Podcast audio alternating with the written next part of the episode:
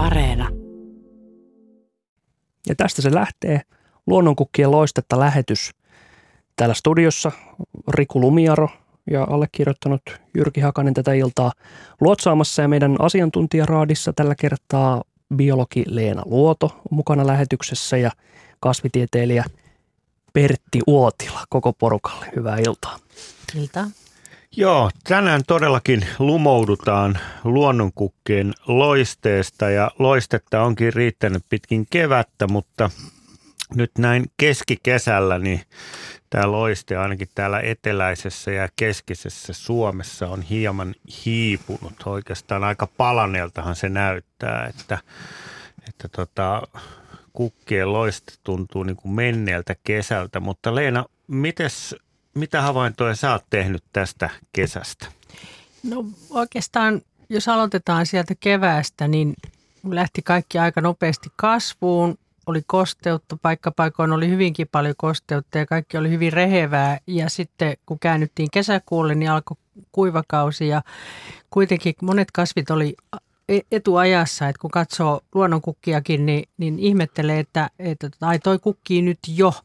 Ja nyt onkin sitten vähän ihmetellyt, että mitä kukkii nyt sitten elokuussa, kun heinäkuussa on jo niin monet kasvit kukkineet ja, ja osa on jo ruskistunut ja yksivuotisista varsinkin, niin katselin tuossa niitä perinteisiä pihan niin sanottuja rikkakasveja, niin, niin se oli melkein kaikissa jo siemenet jopa kypsynyt, eli ne tiputtelee siemeniään ja monivuotisistakin, niin mun yksi lempi, lempikasveistani on toi kultapiisku ja sitten toinen on maitohorsma. Niin maitohorsmatkin kukki todella aikaisin. Et nyt ne on, ne on jo kaikki melkein kukkinut, ellei sitten ole käynyt niin kuin meillä kävi, että meillä pikkusen noin nelijalkaiset tuolta metsästä hiipi ja leikkas, niin ne rupesi tekemään uutta kukkaa. Ja nyt, nyt onkin mielenkiintoista nähdä sitten, että mitä tämä ainakin Etelä-Suomeen tullut sade nyt sitten saa aikaiseksi, että kuinka kasvit virkistyy. Niin, nythän saatiin oikein kunnolla vettä ja paiko paikoin kuivuus on ollut aikamoinen tässä heinäkuussa. 1,7 milliä esimerkiksi on Pohjois-Karjalassa paikotellen satanut. Pertti Uotila, miten sun luonnonkukka kesä ja kevät on sujunut? No tota, täällä etelässä on joutunut olla, että ne meillä on molemmilla havainnut niin kuin etelästä, vaan että ei tiedä, onko se pohjoisessa jotenkin erilaista ollut, mutta, mutta kyllähän tämän jakaa, että, että se alkukesä oli rehevä ja mä silloin katselin noita äh, sattuneesta syystä oli kiinnostunut näistä kevät sipulikasveista tai mukulakasveista ja tämmöistä. Ja ne oli aika, aika, aika runsaasti ja rehevästi kukkivat ja runsaasti. Ja, ja, tota, ja sitten se on mennyt, mennyt niin kuin Leena sanoi, niin, niin tota, nopeasti kukinta mennyt ja kuivilla paikoilla on todella ruskeita ja kuivaa täällä ja, ja tuossa Hämeessä, että kyllä ne kumminkin sitten niitä kuuroja on siellä täällä tullut ja, ja, noin, ja tämmöiset monivuotiset kasvit, niin, niin tota, kyllä nyt sitten kumminkin kestää, että vaikka, vaikka kukinta on mennyt aikaiseen ja,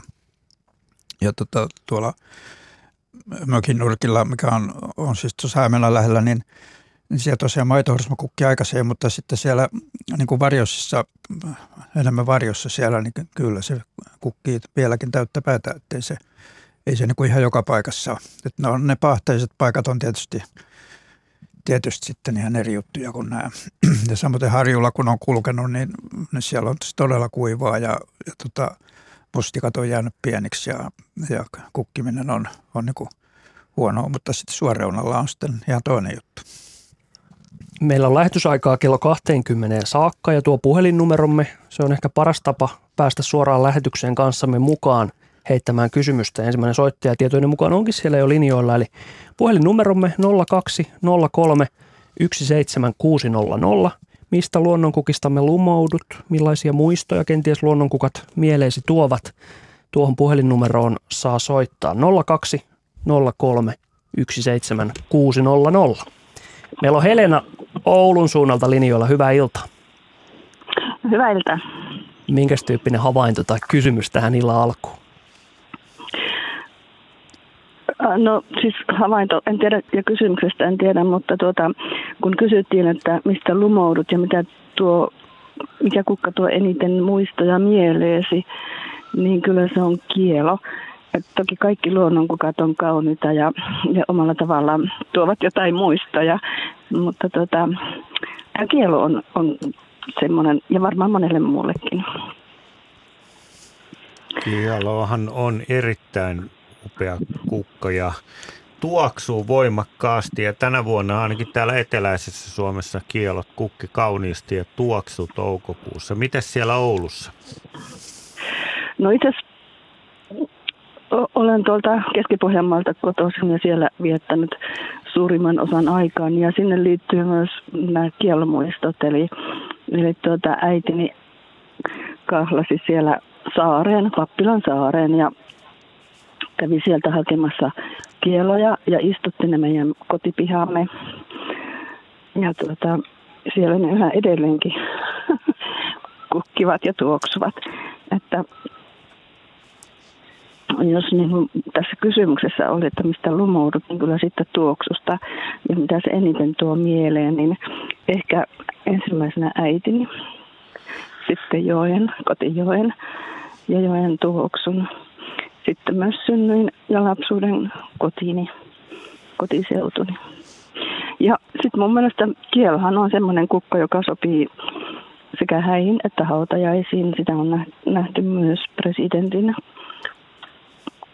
yleisölle pitämissä puheissa, että se taipuu aika moneen. Mutta tuoksu on varmaan se kaikista hurmaavin. Sehän on, sehän on Suomen kansalliskukka. Aivan. Että, että muut, muutkin jakaa varmaan sitten tämän.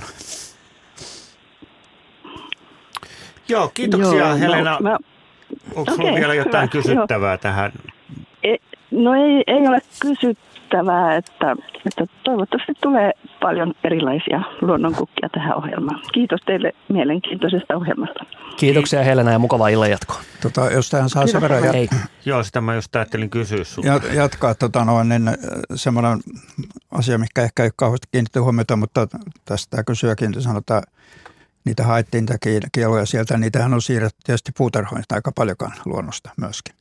Mutta siis onko näin, että ne mitä, mitä puutarhoihin kaupataan tuolla kaupoissa, niin ne eivät ole näitä meidän luonnonkieloa, vaan noistaan muualta. Ja nyt, tota, sitä joku voisi joskus katsoa, että onkohan ne ihan samanlaisia, mitkä tuota luonnosta, luonnossa kasvaa ja joita on joku puutarhankin siirretty kun verrattuna sitten näihin, näihin tota, muualta peräisin oleviin, oleviin kantoihin, joita puutarhoihin on etupäässä istuttu. Miten pitkälle tuonne Eurooppaan kielon levinneisyys menee? Sitä mä en osaa sanoa, mutta kyllä, sitä, kyllä se ei se mikään pohjoismainen on, että kyllä se... Koska se, että aikoinaanhan hyödettiin kielon juuria joulukukiksi ja, ja tota, tämmöinen kielon, kielojen kasvattaminen ihan ammatti, ammatillisesti, niin sehän on tuolla Euroopassa yleisempää. Mm. Niin mä luulen kyllä, että kyllä se aika lailla samaa kantaa varmaan on. Että onko siitä kielosta olemassa alalajeja? No mä tiedän, on sitä yksi semmoinen, ei se ole alalaji, mutta, mutta tota semmoinen, mikä ne venäläiset on kiinnittänyt huomioon, tämmöinen hyvin, hyvin niin kuin suurilehtinen rehevä, mitä on kannaksella ja siellä – ja onko Suomessakin. Se, onko se siis alalaji vai, vai ei, joku? Sitä, ei se ole alalaji, ei se ole variaattona, se vissiin on kuvattu tämä muuna, joo. mutta, mutta se vaan, että onko kukaan koskaan oikein katsonut, että onko näin samaa. Niin. No siinä on varmaan hyvä tutkimus tota, aihe jollekin. Mun mielestä Helena, kun sanoi, että äiti tulee ensimmäisenä mieleen, niin äitihän nyt valittiin suomen kielen kauneimmaksi sanaksi ja kielo, kielo sopiikin tähän. Meillä on sitten jatkoa varmaan tulossa. Illan toinen soittajamme on Henkka Espoosta. Terve. Että jos sä puhut kullerosta, niin mä oon Eikka.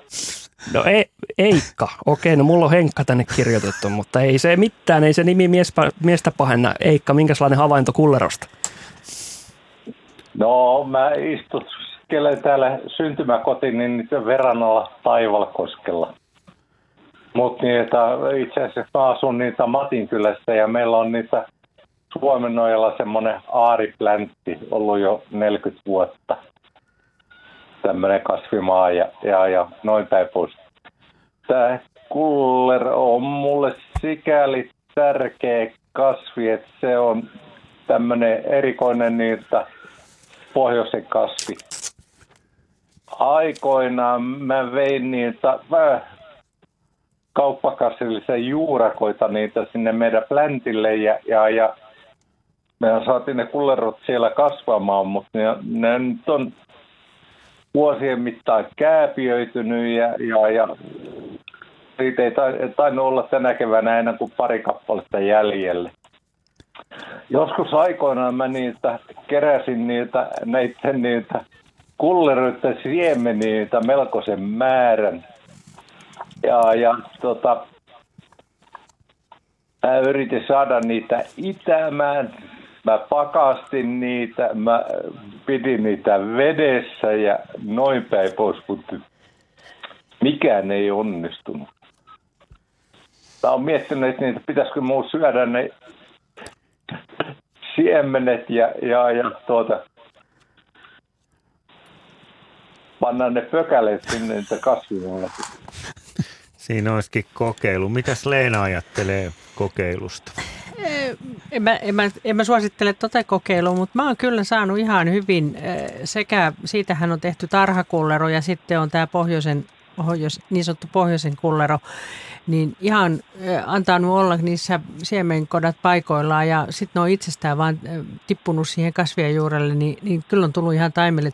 Joskus kun ei tee yhtään mitään, niin tämä paljon paremmin kuin yrittää vähän enemmän. Et se on itsestään putoilee siihen ja ne jää siihen pintaan. Mä, mä, en, mä en ihan tarkkaan tiedä, että tarviiko ne sitten niin sanotun kylmävaiheen virittyäkseen, mutta kun ei ole tehnyt mitään, niin hyvin taimettu. Eli vi- Ai jaa, jaa, eli kun mä tota, naputtelin niistä siemenkodista nämä siemenet ulos, Joo, ei, niitä, para, ei, ei niitä paranne raakana ottaa, että tota, en tiedä kuinka tuttu on kuulijoille semmoinen käsite, mutta kun itse on maalta kotoisin, niin, niin tota, semmoinen käsite tuli tutuksi kuin sirppihalla. Eli jos vilja kerättiin liian aikaisin, niin se ei sitten enää ollutkaan, äh, ei ollut itävää siementä tullut eikä, eikä sopinut oikein mihinkään muuhun ja hallahan tuhoaa kasvit tietyllä tavalla, niin sitten aikoinaan mentiin liian aikaisin keräämään, niin tehtiin sirppihallaa ja ää, nyt tämä on ihan hyvä aihe ottaa esille, koska nythän on mitä parhain aika kerätä siemeniä ja nimenomaan luonnonkasvien siemeniäkin, niin, niin tota, ne pitää olla tuleentuneita ja, ja kunnolla kypsyneitä. Että jos menee riipasemaan ne siemenkodat raakoina, niin, niin si, siitä ei niin kuin itävää siementä saa. Siinä on aina vaarana se, että ne sitten ehtii varista, mutta, mutta pitää olla niin kuin valppaana. Jaha, eli sä oot sitä mieltä, että niitä pitäisi vielä edelleen odottaa ja, ja, ja Kyllä Ehkä joo, ne pitää olla niin... ihan semmoisia synkän mustia, muistaakseni kulleron siemenet on siinä. Ja sitten ne on, ne on sillä tavalla sitten, että kun vähän täräyttää sitä siemenkotaa, niin ne rapisee siitä kyllä alas aika herkästi, että kannattaa sitten, mutta mä oon antanut tippuun ne siihen kasvien tyvelle ja sitten kun on itänyt siinä, niin sit siitä niitä pikkutaimia siirtänyt pois.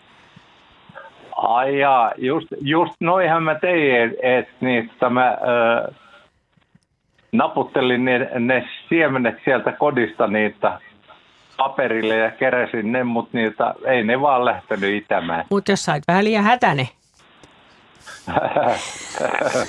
Jaa. No, kyllä niitä, niitä monta kertaa yritettiin ja kaiken ma- mä testasin kaiken maailman konsteja. Mutta niitä, se on, kun meillä on tämä kasvimaa siellä Suomenojalla, niitä aika monet naapurit on niitä vuosien varrella ihaillut niitä meidän niitä kulleroita ja, ja, ja tota, täytyy nyt katsoa, että niitä, kun mä lähden jossain vaiheessa täältä takaisin etelään, että niitä, otako mä juurakoita vai otako mä niitä siemeni tai siemenkotia. Onko kullero muuten tota kalkin suosia? Ei se, ei se, ei, ei, ei se. Ää,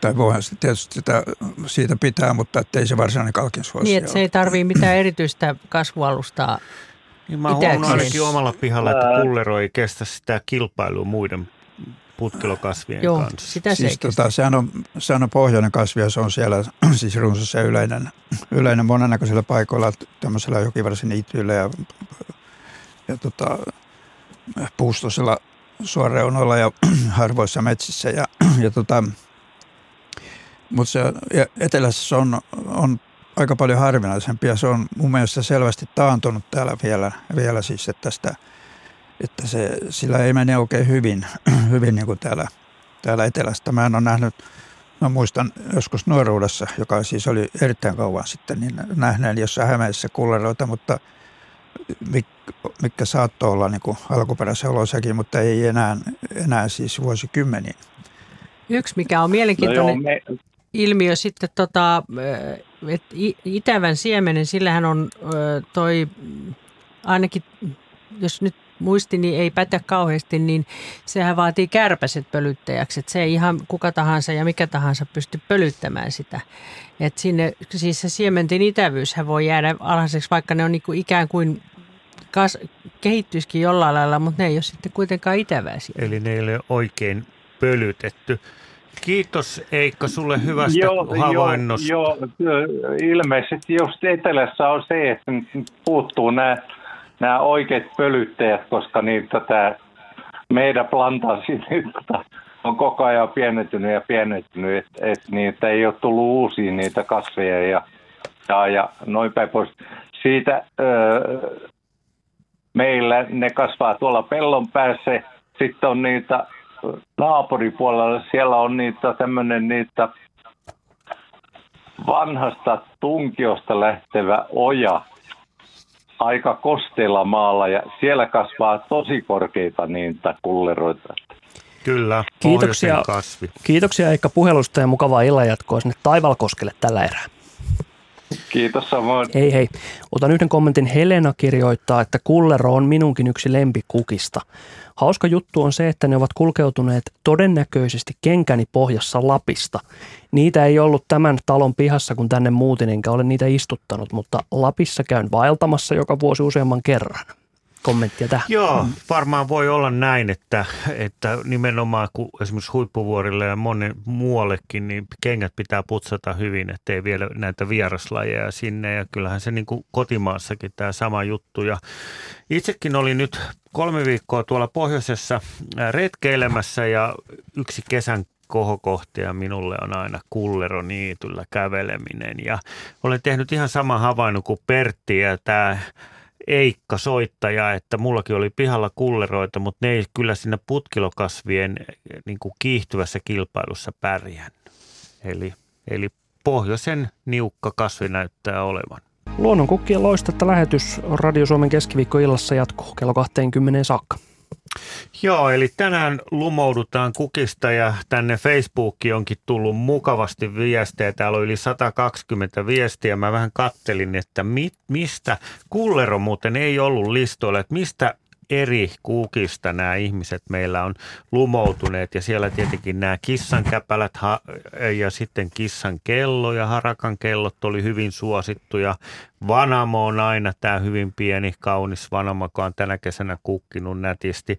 Päivän kakkarasta tykätään oikein paljon, moni on, on on sitä sanonut ja tietenkin kielo löytyy, mikä oli ensimmäinen soittaja, lemmikki, vuokot, kanerva ja on siellä myös voi kukkakin päässyt listoille, mutta Leena, mikäs on se kasvi, mistä sä näistä meidän luonnonkukista oikein lumoudut?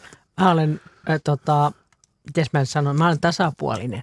Mä en nosta mitään ylös, mutta musta, mä, mä sellaisin tota listaa ja rupesin miettimään sitä, että, että tota, meillähän on paljon tämmöisiä varjoisia metsänreunoja ja muita, niin kukaan ei ollut lumoutunut ainakaan toistaiseksi vielä saniaisista.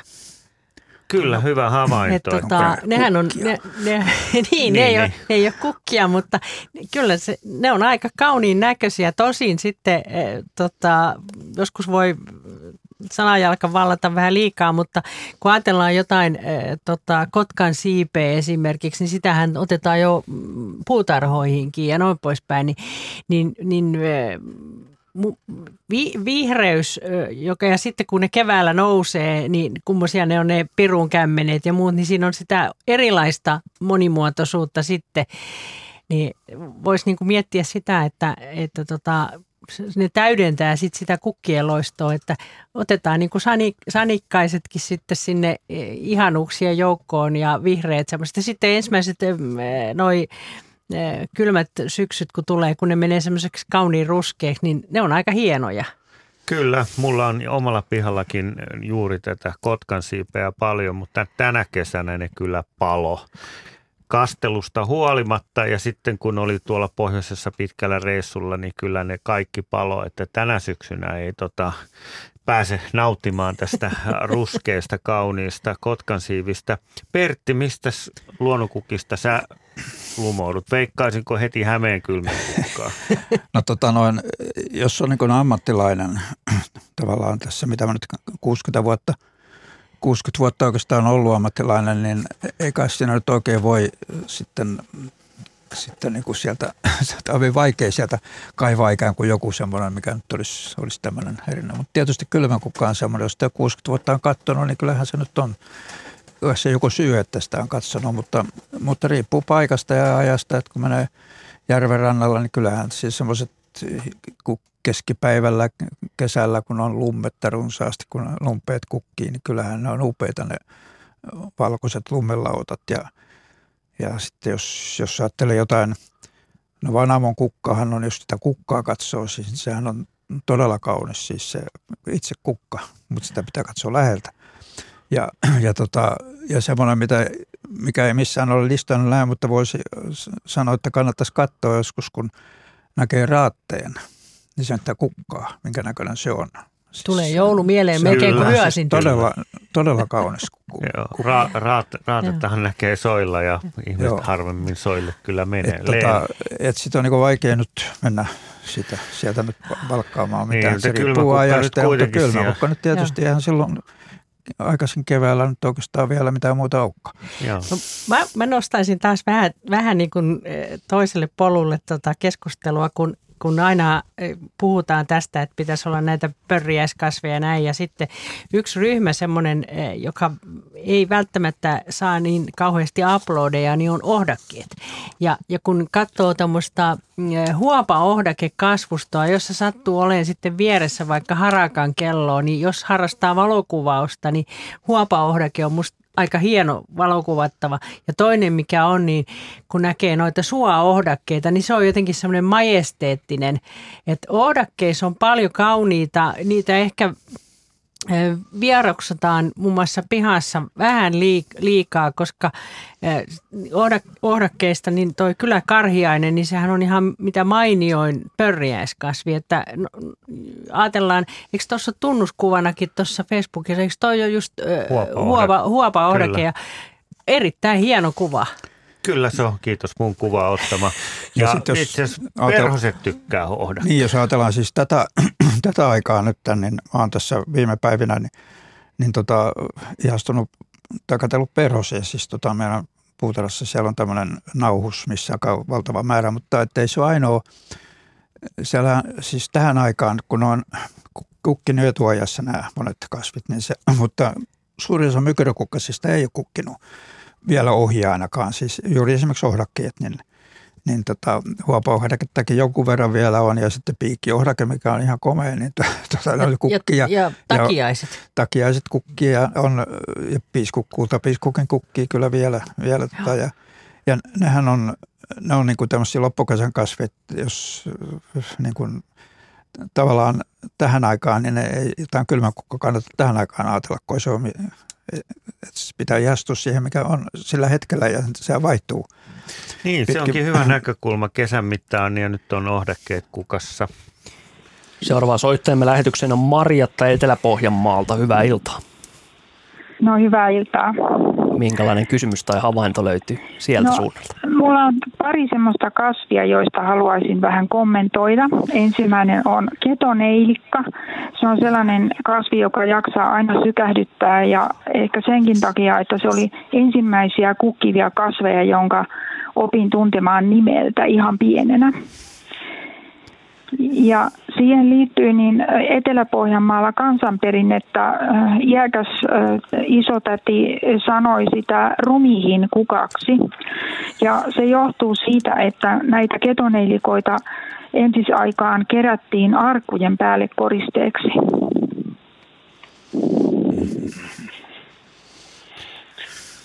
Ja toinen kasvi, josta halusin niin kuin kommentoida, on lumme.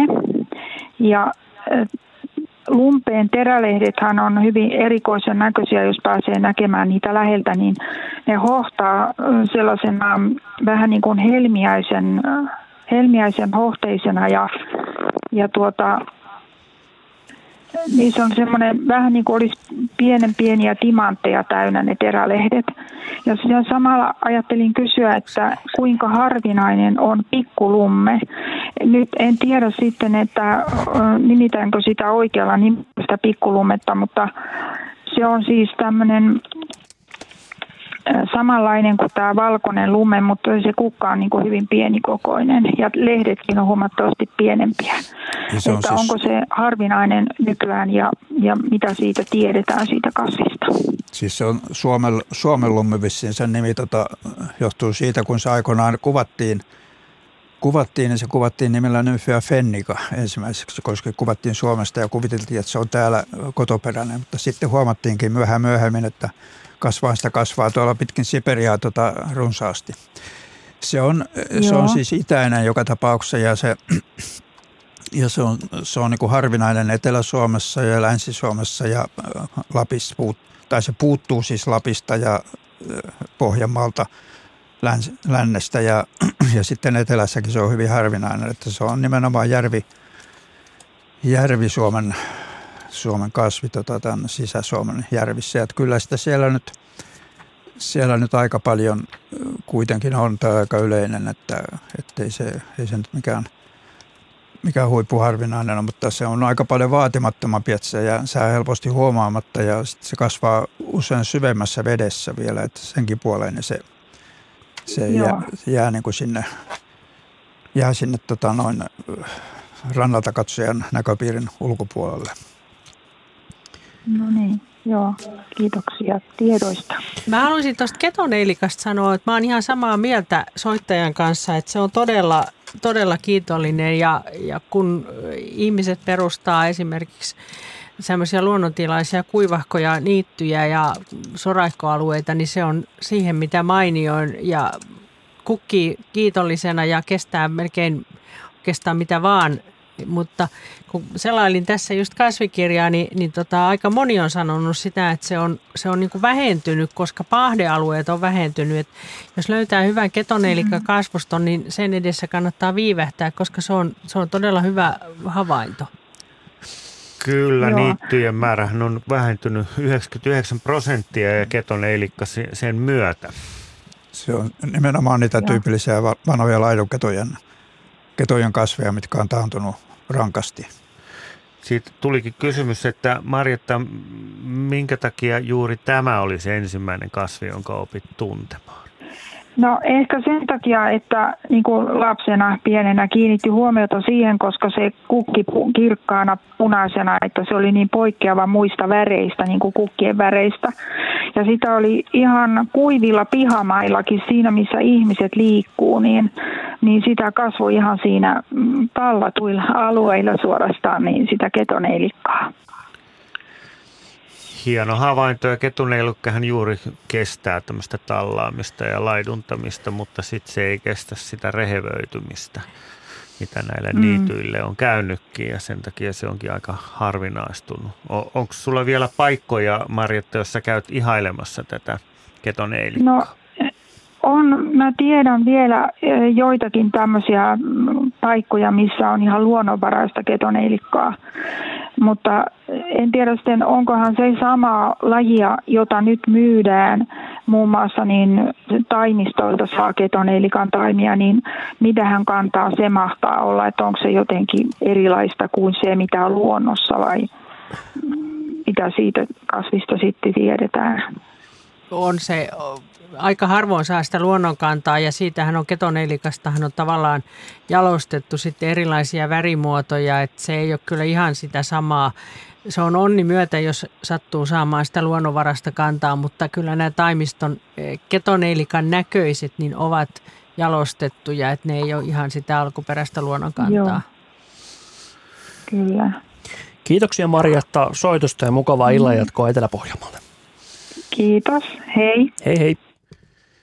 Tuossa kesäkuun lopussa tein tuonne Kattilaan Nuuksioon retken, tämmöisen työretken ja siellähän toi ketoneilikka kukki valtoimenaan. Se oli tämmöinen kaunis vanha niitty ja niitty, niityt, niitythän täällä hupene, on semmoinen hupenevä luonnonvara. Että siinä mielessä soittaja kyllä kiinnitti tosiaan hyvään kasviin huomiota. Ja varmaan sitä ennen oli siellä pihallakin tota noin, pihapiirissä ihan, mutta nykyään kun se piha on pantu nurmikoksi ja ajetaan ruohonleikkurilla tota noin, ja lannotetaan, niin ei siellä kasva ketoneelikka.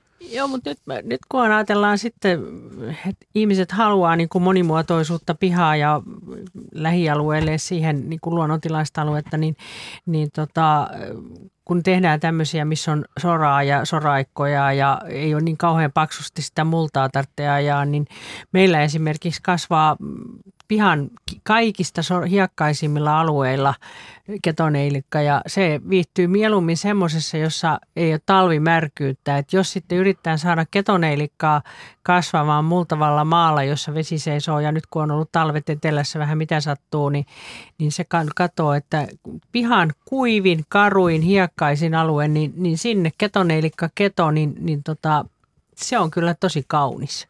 Siinä hyvä vinkki. Tuo puhelinnumeromme 0203 17600, siihen saatte soittaa. Mirjami ottaa lasin takana puheluita vastaan, mutta toki myös sähköiset viestintätavat on meillä käytössä ihan tuttuun tapaan. Täällä Matti kysyy, että auttaako kuivahuussin alta poistettava komposti luonnonkukkaniityn ravinnoksi vai onko se liian vahvaa? Kompostia neuvotaan levittämään ensin kukkien ja koristepensaiden juurille. Näin kysyy Matti. No tota, mä en ole mikään huusiasiantuntija, mutta, mutta tota, tämä oli erittäin hyvä kysymys, koska niityt mielletään kuiviksi, mutta meillä on myös kosteita niittyjä, kosteikkoniittyjä, luhtaniittyjä ja, ja tota, nehän on tämmöisiä luonnostaan reheviä, että jos haluaa perustaa ja, ä, niityn, jossa, johon haluaa hy, hyödyntää sitä huusin alusta, niin sitten lähdetään sinne kosteikkoniityn suuntaan ja siellähän on mielettömän hienoja kosteikkokasveja, jos ajatellaan, että on kahlannut kesäaikana silloin, missä mesiangervot kukkii. Se on kosteeniitty. Sitten meillä on ängelmät, jotka on... Ö, tämmöisten kosteikkoiden rehevien alueen. Meillä on paljon rehevien niittyjen kasveja, niin kaikki tämmöinen voidaan niin kuin mun mielestäni monipuolistaa, että on sitten kuivaniitty ja rehevä niitty, kosteikko. Luontotyyppejä on niin paljon kuin vaan ihminen suinkin mielestään keksii ja kaikki käy. Mutta pitääkö tätä kompostia jolle jotenkin niin kuin että kun se oli jo vahvaa, siinä on typpeä paljon, niin pitääkö siinä, sitä jotenkin niin kuin sotkea muuhun maahan vai miten tämä Leena menee tämä? No ei, levittää aika laajalle, niin ei se silloin ole mikään haitallinen, että jos ei sitä nyt kippaa kottikärryllistä yhteen kasaan, että levittää laajalle alueelle ja sehän pitäisi, jos on ihmisperäistä huusi, niin sehän pitää kompostoida joka tapauksessa, että sitä ei suositella suoraan käytettäväksi, että se pitää sitten jälkikompostoida. Ei se, ei se loppujen lopuksi niin hirvittävän vahvaa ole silloin, jos sitä laittaa ohuen kerroksen. Siitä tulee hyvää muhevaa multaan sitten muutamassa vuodessa. Eikö, eikö kuitenkin suurin osa näistä niittyjen ongelmista ja ketojen, niin se on siis se, että niissä on ravinteita liikaa? No riippuu siitä, että minkä tyyppinen, että jos on, jos on tämmöinen kuiva niitty, niin silloinhan se on mm. ravinteita liikaa, mutta kun ajatellaan tämmöistä, missä on tulva niitty, jossa tulee esimerkiksi, tulva tuo vähän sitä rutaa sieltä tai näin, niin kyllähän ne aika reheviä on mm. sitten silloin. Ja no ei nyt pajukkoa pidä ruveta kasvattamaan, mutta mulla oli mahdollisuus käydä tuossa yhdellä tämmöisellä luhtaniityllä, jossa oli siis todella valtavasti esimerkiksi lehtoängelmää ja sitten siellä tuli tota, kuismaa ja, ja tota, mesiangervoa ja sitten on esimerkiksi rantatädyke on aika, aika rehevän paikan kasvi. Kyllä meillä on aika paljon tämmöisiä, jotka on tulvaniittyjen kasveja. Suuntaamme seuraavan soittajan kanssa kannukseen. Meillä on Riitta linjoilla. Hyvää iltaa.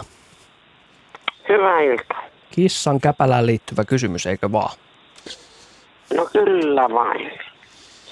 Kun aina kun kävin erässä määrätyssä paikassa, metsässä sellaisessa, en kerro missä, niin tota, siellä oli kissan käpälä kauheasti.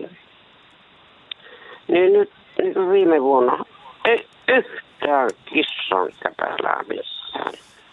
Eikä ole näkynyt tänä vuonnakaan. Mitä on tapahtunut kissan käpälä?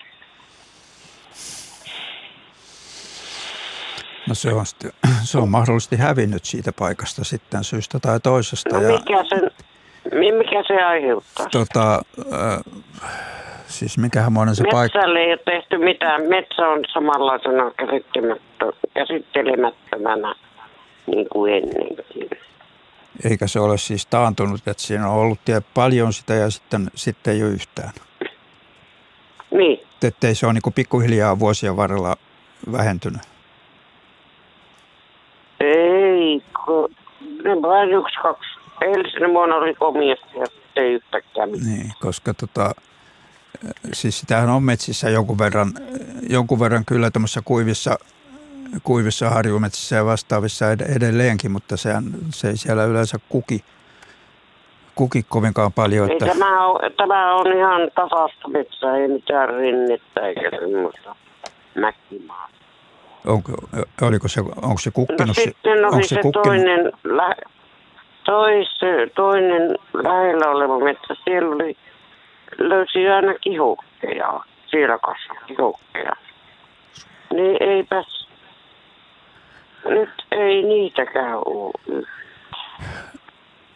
No tota noin, siis tietysti ka- kasvit vuosittain vaihtelee aika paljon, siis kun se on monivuotisia kasveja ne joinain vuosina, mikä on niille suotuisa, niin sitten ne on, ne on niin kuin äh, rehevämpiä ja, ja sitä kautta paljon näkyvämpiä, mutta, mutta siis ei, se ei välttämättä tarkoita sitä, että ne, ne niin kuin häviää siitä, että se vaan jostain syystä sitten on ollut huono, huono sille kissan käpällä. Sehän, se ei siis niin kuin varjostusta se ei siedä. Ainakin kukkiminen vähenee kovasti silloin, kun se varjostuu. Ja, ja että, eikä se myöskään ole mikään kovin hyvä kilpailija.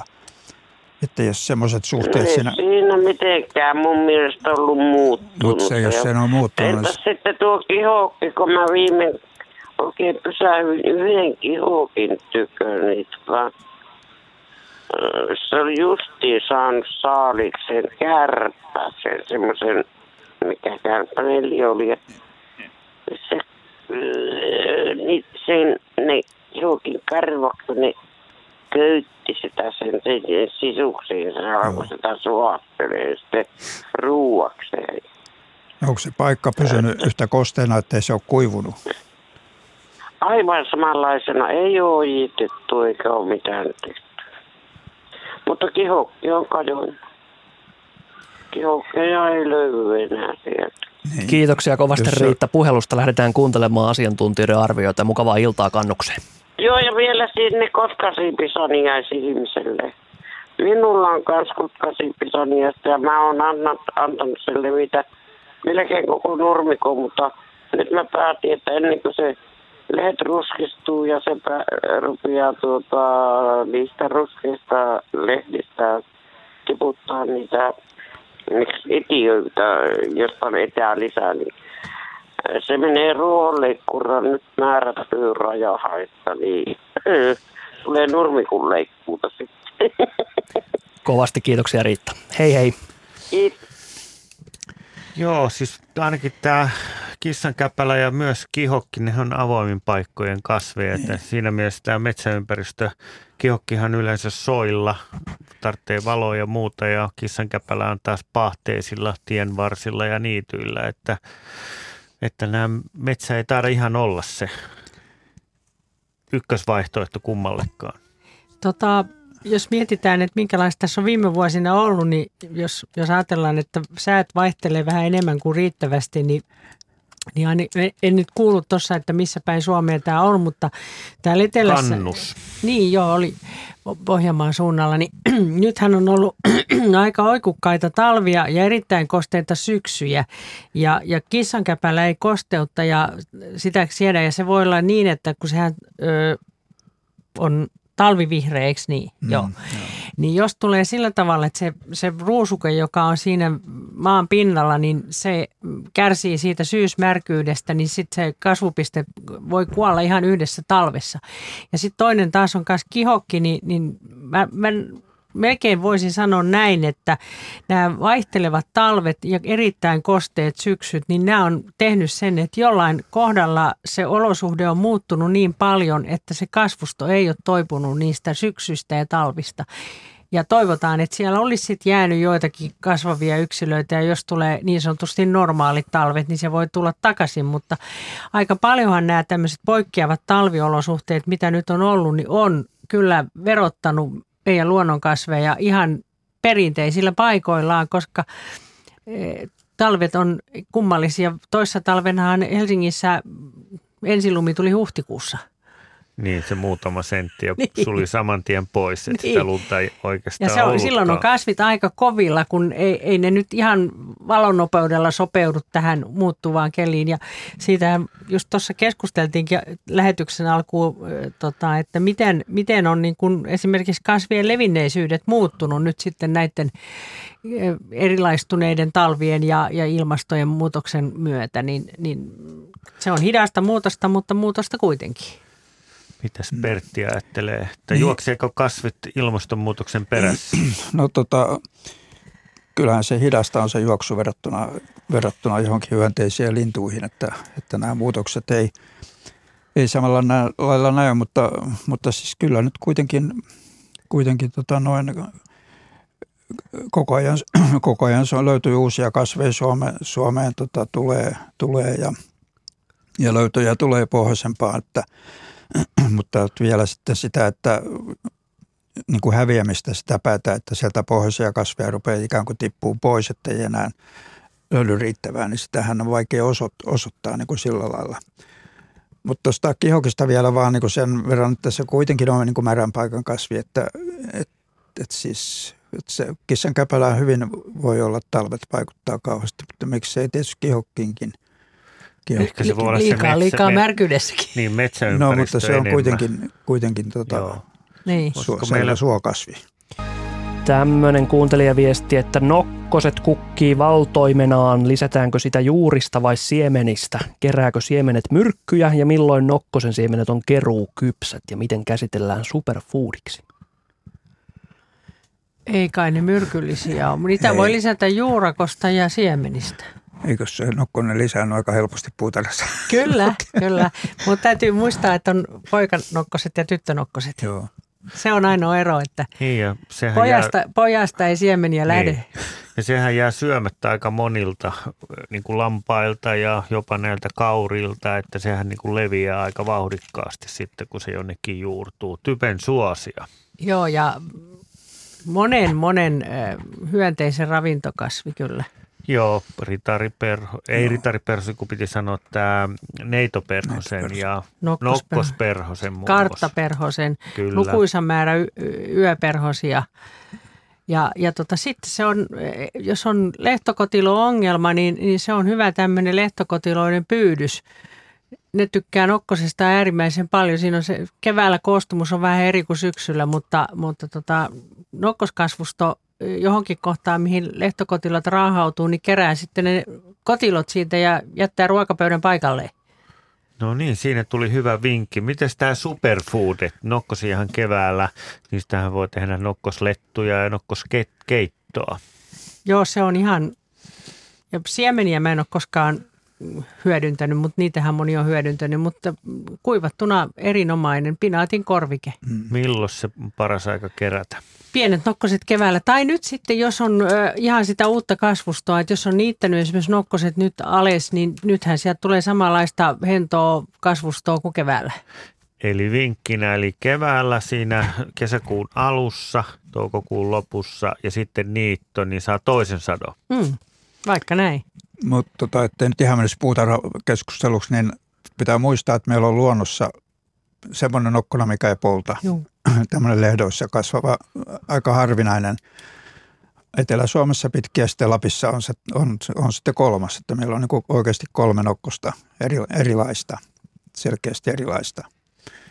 Joka, joka niistä kaksi on siis alkuperäisiä luonnonkasveja. Tämä on sitten ihmisen mukana todennäköisesti, ainakin valtaosaltaan ihmisen mukana tullut tämä, mikä meillä on, mikä polttaa siis, mikä on puutarhoissa ja No oliko tämä, Nordissa. mistä tehtiin sitten aikoinaan, ö, käytettiin myös kuituna? kuituna on, ne on kaikki Joo, kuitukasveja. joo. Hyvä. Joo, eli tänään on lumouduttu luonnonkukkien loisteesta, vaikka tämä onkin ollut aika kuiva kevät ja tai siis kesä pikemminkin. Ja tänään on puhuttu monenlaisista ja tässä on muutama minuutti aikaa ja Leena, Leena tota, otti esille sen, että mitäs sitten nyt, voisiko nämä kukkia uudestaan nämä meidän kukat, jotka on jo kerran kukkineet? No mä toivoisin näin, että, että tota, nyt kun ne virkistyy sateesta ja nyt eh, jos on niitetty tai leikattu tai muuta vastaavaa, niin virkistyisi. Ja tässä on ollut muutama lämmin syksy, niin aika paljon ihmiset on tehnyt havaintoja myöhään kukkivista.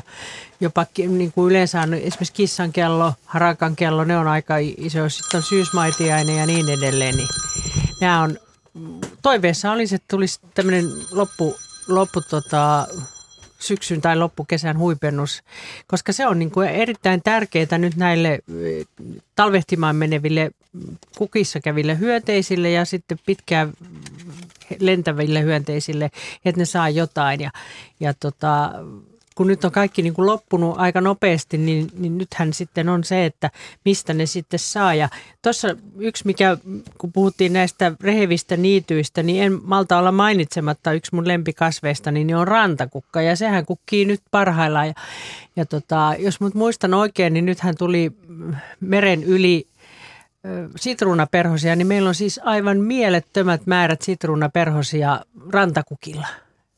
Kyllä, ja on paljon muitakin perhosia ohdakkeilla. Kyllä, tänään puhutaan ja lumoudutaan luonnonkukista ja vastataan kuuntelijoiden mielenkiintoisiin kysymyksiin. Ja tuossa juuri ennen uutisia ja urheilua päästiin aiheeseen, eli puhuttiin tästä, että kun on ollut tämmöinen kuiva, pitkä kesä, että monet kukat on ollut etuajassa ja nyt ne on sitten kukkineet jo loppuun, mutta ne saattaa kukkia jopa toisen kerran. Puhutaan jälkikukkinnasta ja nyt kun on ollut näitä lämpimiä syksyjä, syksyt on lämmenneet jo keskimäärin viisi astetta ja 2010-luvulla niitähän on ollut monta lämmintä syksyä ja talvea, niin Pertti Uotila, miten tämä jälkikukinta, niin miten sä oot havainnut sen? Onko siihen tullut suuria muutoksia? No tota, kyllähän semmoista jälkinkukintaa niin aina, aina jonkun verran on, että, että siis se, että se, jos esimerkiksi pää tai varsin niitetään ja sitten tulee uusia versoja, niin nehän kukkii sitten myöhempään kuin mitä se ensimmäinen varsi saattaa hyvinkin paljon myöhempään kukkia tai, tai sitten totta, tai muuten on viottunut, niin silloin, silloin tulee tätä jälki, myöhäistä kukintaa ja ja sitten usea, useahan se on niin liittynyt siihen tai ajateltu, että se on tämmöistä syksystä, että se liittyy siihen, että on, on niin kuin ollut tämmöinen jonkinnäköinen kylmäjakso ensin, että mikä on niin kuin tavallaan tai huiputtanut kasvit lepoon ja sitten tulee lämmin jakso tai sitten on, on valosampaa syystä tai toista, esimerkiksi katuvaloja tai muita, niin sitten, sitten niin kuin luulee, että on, on tämä tämmöinen sopiva aika ruveta kukkiin, eli, eli kesä. Mutta se saattaa olla, että se, se, tota, se kuivuus, stressi, että se aiheuttaa siis tämmöisen semmoisen niin kuin stressin siinä, mikä sitten, minkä jälkeen ne, ne ikään kuin ajattelee, että okei, tästä nyt meni tämä, meni tämä rospuuttokausi, meni jo ohitte ja nyt voisi aloittaa sen kukinnan uudestaan, että jos tulee sopivat olosuhteet sen jälkeen, että voisi kuvitella, että hyvin näin, näin käy, mutta mä nyt en ole mikään kasvifysiologi, että sinänsä osaa, osaa sanoa, mutta, mutta se, on, se olisi niin kuin ehkä, ehkä mahdollista, että se vaatisi kuitenkin jonkun tämmöisen poikkeavan tilan, mikä nyt tämä kuivuus on ollut ja sitten mikä on, saattaa olla pakkanen normaalisti syksyllä, että on, on kuitenkin se kylmä, kylmä vai, lyhyt kylmä vaihe siinä ja sitten tulee uudelleen lämmintä tai niin, niin tota, tämä kuivuus tekisi sen saman. Että. Kyllä. Leena Luoto, mitä havaintoja sä oot tehnyt aikaisempina vuosina näistä jälkikukinnoista? Kyllä, kyllä niitä on ollut ja sitten se, mikä aina ihmisiä hätkähdyttää on se, että kun puuvartiset, joissakin on omenapuihin tulee kukkia tai johonkin muihin tulee yksittäisiä kukkia. Ja nyt mä tuossa Pertin puheen aikana rupesin miettimään sitä, että mitä tämä kuivuus on tehnyt esimerkiksi sille, että kuinka puuvartisten silmut on kehittynyt että ehtikö ne tulla, niin ehtikö ne tulla niin kunnon kuosiin ja sitten talvehtia kunnolla, kun rupesiko kuivuus kiusaamaan.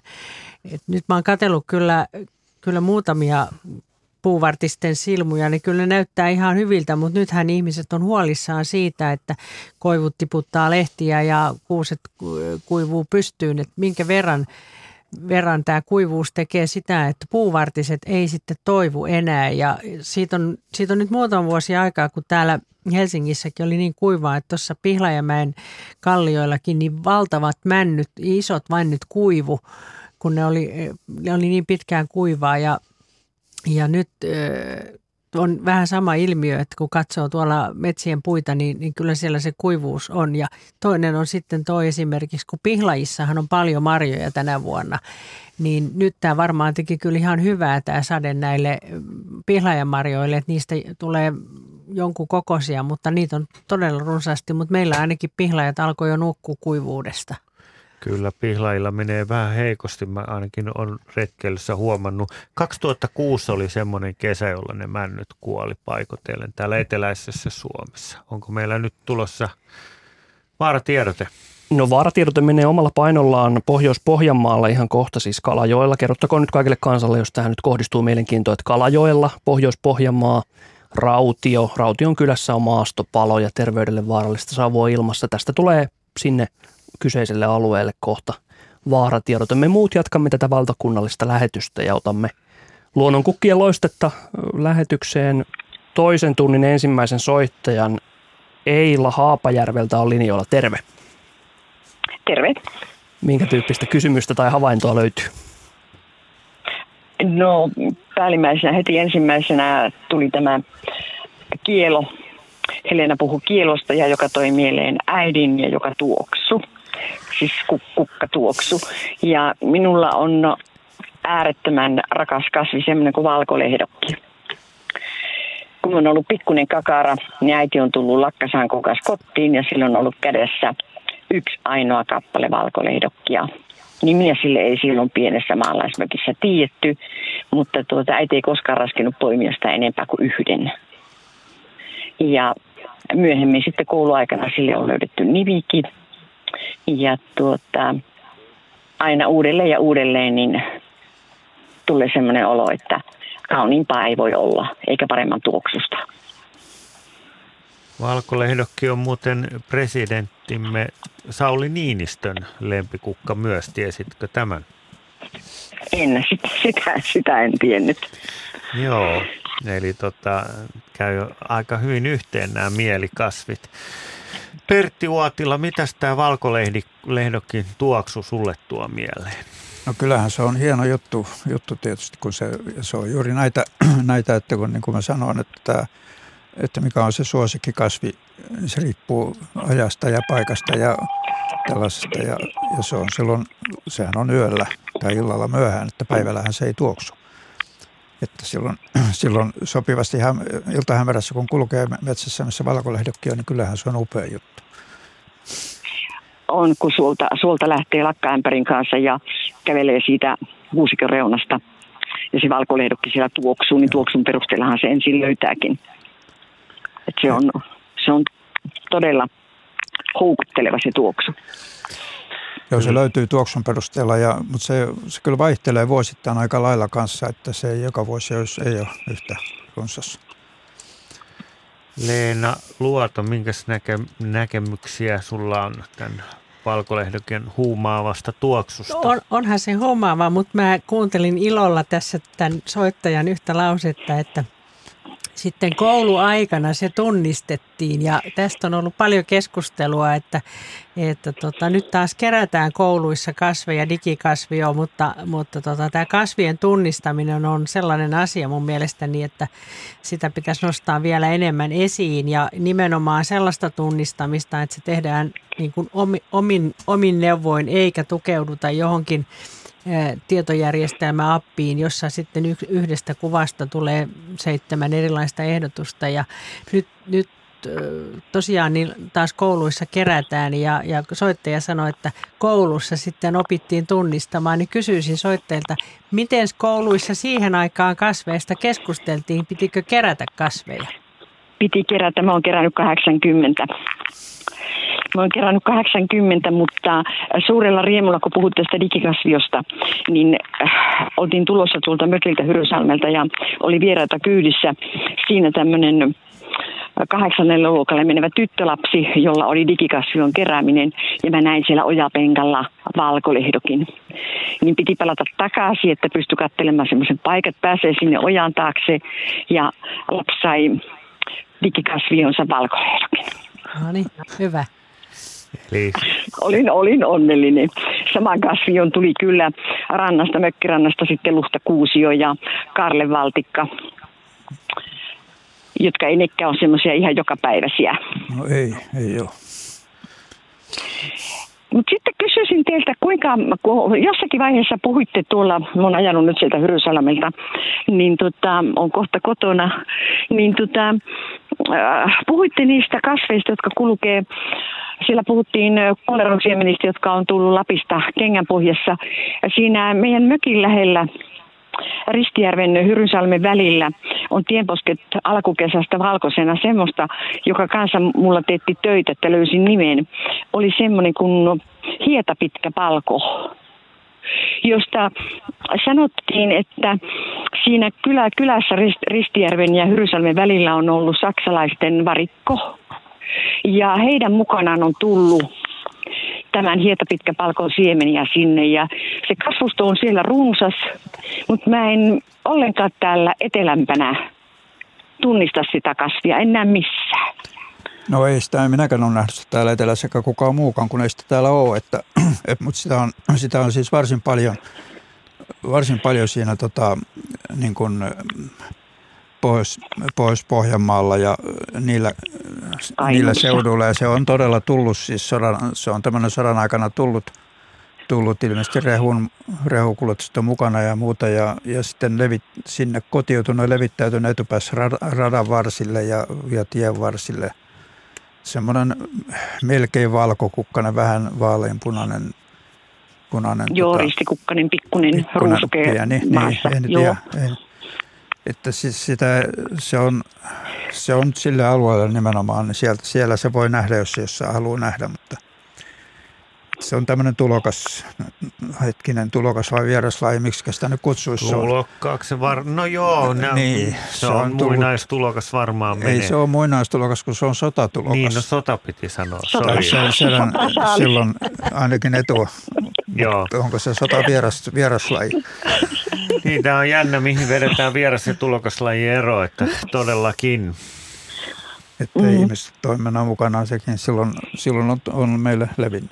Kuinka etelään se tulee eteläisimmillään? En mä, en mä muista. Siitä on jotain satunnaishavaintoja, on kyllä varmaan, varmaan niin kuin aika etelästäkin, mutta etupäässä ne on. Katselen tässä yhtä levinneisyyskarttaa, niin, niin tota, ei se kauhean alestu. Ei, ei. Siis siitä on jotain, saattaa jotain yksittäisiä olla, mutta kyllä se on nimenomaan Pohjois-Pohjanmaan ja Keski-Pohjanmaan pohjois Kainuun. No, miksi se on sitten Ruotsissa? Onko se, oliko se ruotsalaisten sotajoukkojen mukana, koska se on tämän, tämän levinneisyyskartan mukana se on Ruotsissa yleisempi? Sitten että onko se siihen aikaan, kun olimme osa no, Ruotsia? Silloin, silloin se on joka tapauksessa tullut siis näihin, näihin aikoihin ja sinne levittäytynyt, että mistä se nyt sitten, kuka sen on, on tuonut. Kun katsoo lävineisyyttä, niin Ruotsissa se on, menee paljon etelämpään. Sitä, se, menee ete- se on koko maa näyttää tuossa menee, mm. mutta... En nyt osaa sanoa, en muista siis, miten, miten se on niin kuin miten se on, mutta tämä on tällainen tulokas siis, mikä on sinne alueelle tullut, että onko se sitten, ja kyllä se liittyy, liittyy näihin, näihin sota-aikaisiin joukkojen siirtoihin. Että. Musta on Musta on kauhean kiva, että otetaan esiin tämmöisiä ei niin näyttäviä kasveja, koska monta kertaahan huomataan ne, joilla on näyttävää kukintaa ja näin poispäin, mutta monet on aika vaatimattoman näköisiä, mutta niillä on mielenkiintoiset tarinat sitten. Ja niitä, kun niitä on paljon, niin ne on näyttäviä. Niin, paljon sitten, mutta se, että ihmiset ei välttämättä huomaa semmoisia pieniä ruikkuja, ne menee tuosta vaan noin ohi, mutta, mutta tota, sitten kun lähtee perehtymään niiden tarinaan, niin se Joo. onkin sitten kiehtovan näköinen. Vaatimaton voi olla kiinnostava monella tavalla. Tässä Joo, vaiheessa... oli vaan nimi hirvittävä hukassa. Tässä vaiheessa lämpimästi Eila kiitämme sinua puhelusta ja Haapajärvelle mukavaa illanjatkoa. Kiitoksia. Hei hei. Tästä päästiinkin hyvin aiheeseen vieraslaji ja tulokaslaji. Pertti, sä kerrot, että meillä on tulossa, tullut nyt uusia vieraslajia vesikasveihin. Niin, siis tota, se on, tässä on muutaman vuoden sisällä tullut, tullut siis on kolme, ainakin kolme tämmöistä uutta vesikasvia. Meillä löytyy tänä vuonna, tänä kesänä löytynyt tämmöinen kiehkuravesirutto, joka on siis tämän Kanadan vesiruton lähisukulainen, pohjois-amerikkalainen sekin, ja mikä on jo levinnyt tuonne Keski-Eurooppaan aikaisemmin, ja on, se on alkuperäiset alueita hiukan eteläisempiä. Se, ei, se on niin kuin jäänyt vähän etelämmäksi etelämmäksi sitten meilläkin, mutta sitten on odotettu, että kyllä se meilläkin tulee. Ja tänä, tänä kesänä sitten Paimioista se on parista tämmöistä, tämmöistä tota pienestä järvestä tai lammesta löytynyt. Ja sitten vesisulka tuli, tuli tota noin tämmöinen esikokasvi muutama, onko sitä pari vuotta. Ja, ja tota, sitten, sitten lammikki, tämmöinen ulpukan,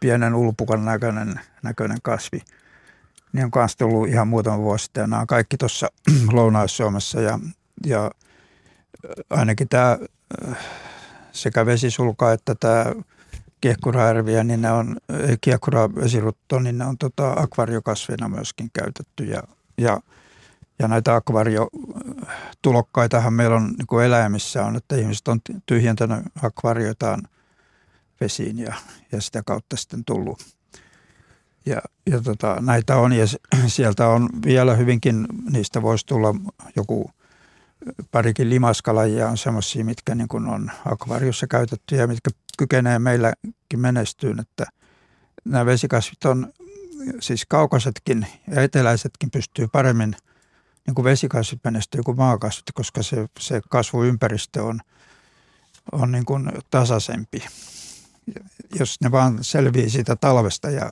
jäätymistä tavalla tai toisella, esimerkiksi viemäriputkien suissa tai tämmöisissä paikoissa, ne voi selvitä ja tämmöisiä meille voi tulla ja nämä on siitä ikäviä, että sitten kun se esimerkiksi tämä kiehkuravesirutto, niin sehän se on siis vielä voimakkaampi kuin tämä Kanadan vesirutto ja se on Keski-Euroopassa syrjäyttänyt Kanadan vesiruttoa. No sinänsä voi ajatella, että on hyvä, jos se hävittää toisen vieraslajin, mutta mutta että auttaako se? Että...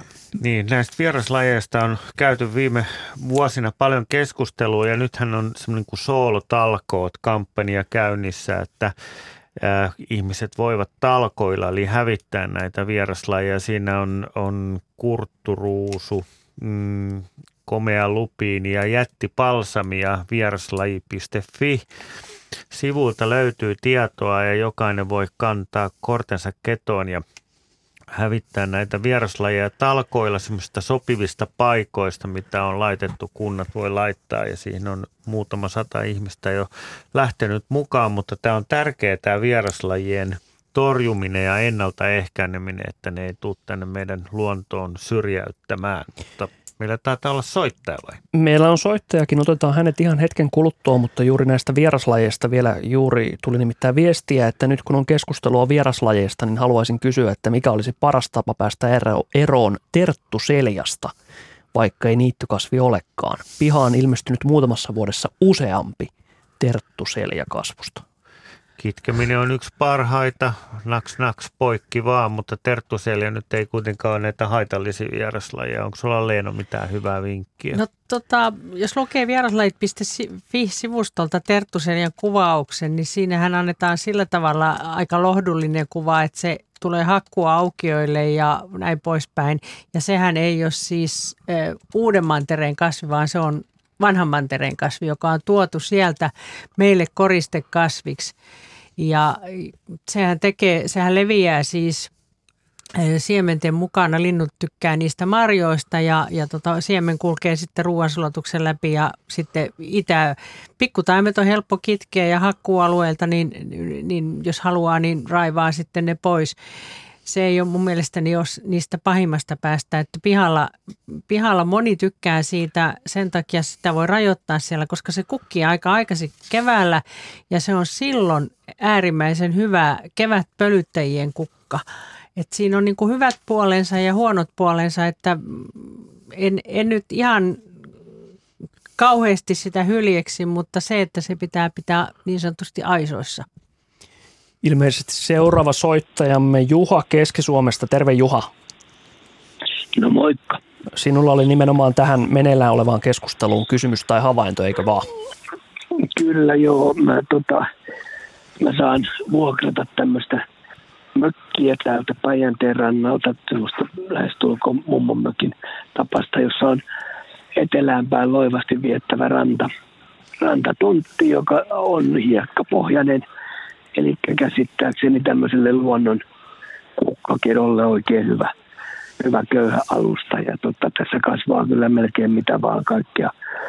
Oikeastaan kaikkea, mitä tässä on puhuttu tänä iltana, paitsi niitä kaipaamia niin kulleroita. Ja tuota, ja täällä esimerkiksi sitten on purtturuusoa ja koko puoli on ollut vähän käyttämättä, niin se on täynnä lupiin ja talkoot on menossa, miten siitä päästäisiin eroon. Mutta tota, kun nyt ajatellaan näitä lupiineja ja kurtturuusia, nehän on tuotu tänne vähän niin kuin vaan, vaan silmän iloksi aikanaan, joskus joku suuressa viisaudessa on tuonut. Ja tota, nyt mulla tulee niin kuin mieleen, että kun äsken puhuttiin ketoneilikasta, niitäkin on tuossa pari-kolme pientä läimärettä tässä pihassa. Ja, ja siinä tuli ilmi, että niitä kun nyt sitten myydään tuolla puutarhaliikkeessä tai missä myydäänkään ketoneilikkana, niin ne ei itse asiassa olekaan ketoneilikkaa, vaan ne on jotain jalostettua vähän sinne päin olevaa kasvia. Ja nyt kun meillä on tämmöinen luonnon kukkien ilta tässä menossa, niin millä tavalla tämmöinen, tämmöinen äh, puusilmäinen tavallinen tallaaja – voisi tietää, että siitä, niitä äh, kaupasta ostettuja kasveja, niin ne olisikin jotain ihan luontaisia suomalaisia kasveja. Onko tapaa siihen? Leena. No kasveissahan pitäisi olla nimilappu, alkuperä, lajitiedot ja lajiketiedot ja näinhän se pitäisi mennä. Ja se tilanne, mikä tällä hetkellä on, että puhtaita suomalaisia luonnonkasveja taimistot tekee hyvin vähän koko ajan niitä tulee kyllä lisää, jotka, jotka, jotka tekee näitä, koska kysyntä on aika iso. Ja tuossa oli, äh, mitähän aikaa se oli, keväällähän tuli televisiosta tämmöinen tanskalainen luonto-ohjelma, kun haluamme äh, luonnon takaisin kaupunkiin. Ja ne halusi halus puutarhoihin ja pihoihin ja liikenneympyröihin tanskalaisia luonnonkasveja, niin oli ihan sama tilanne, että ne kolus hirveän monta taimitarhaa, jotta ne löysi niitä, jotka on Tanskan luonnolle alkuperäisiä.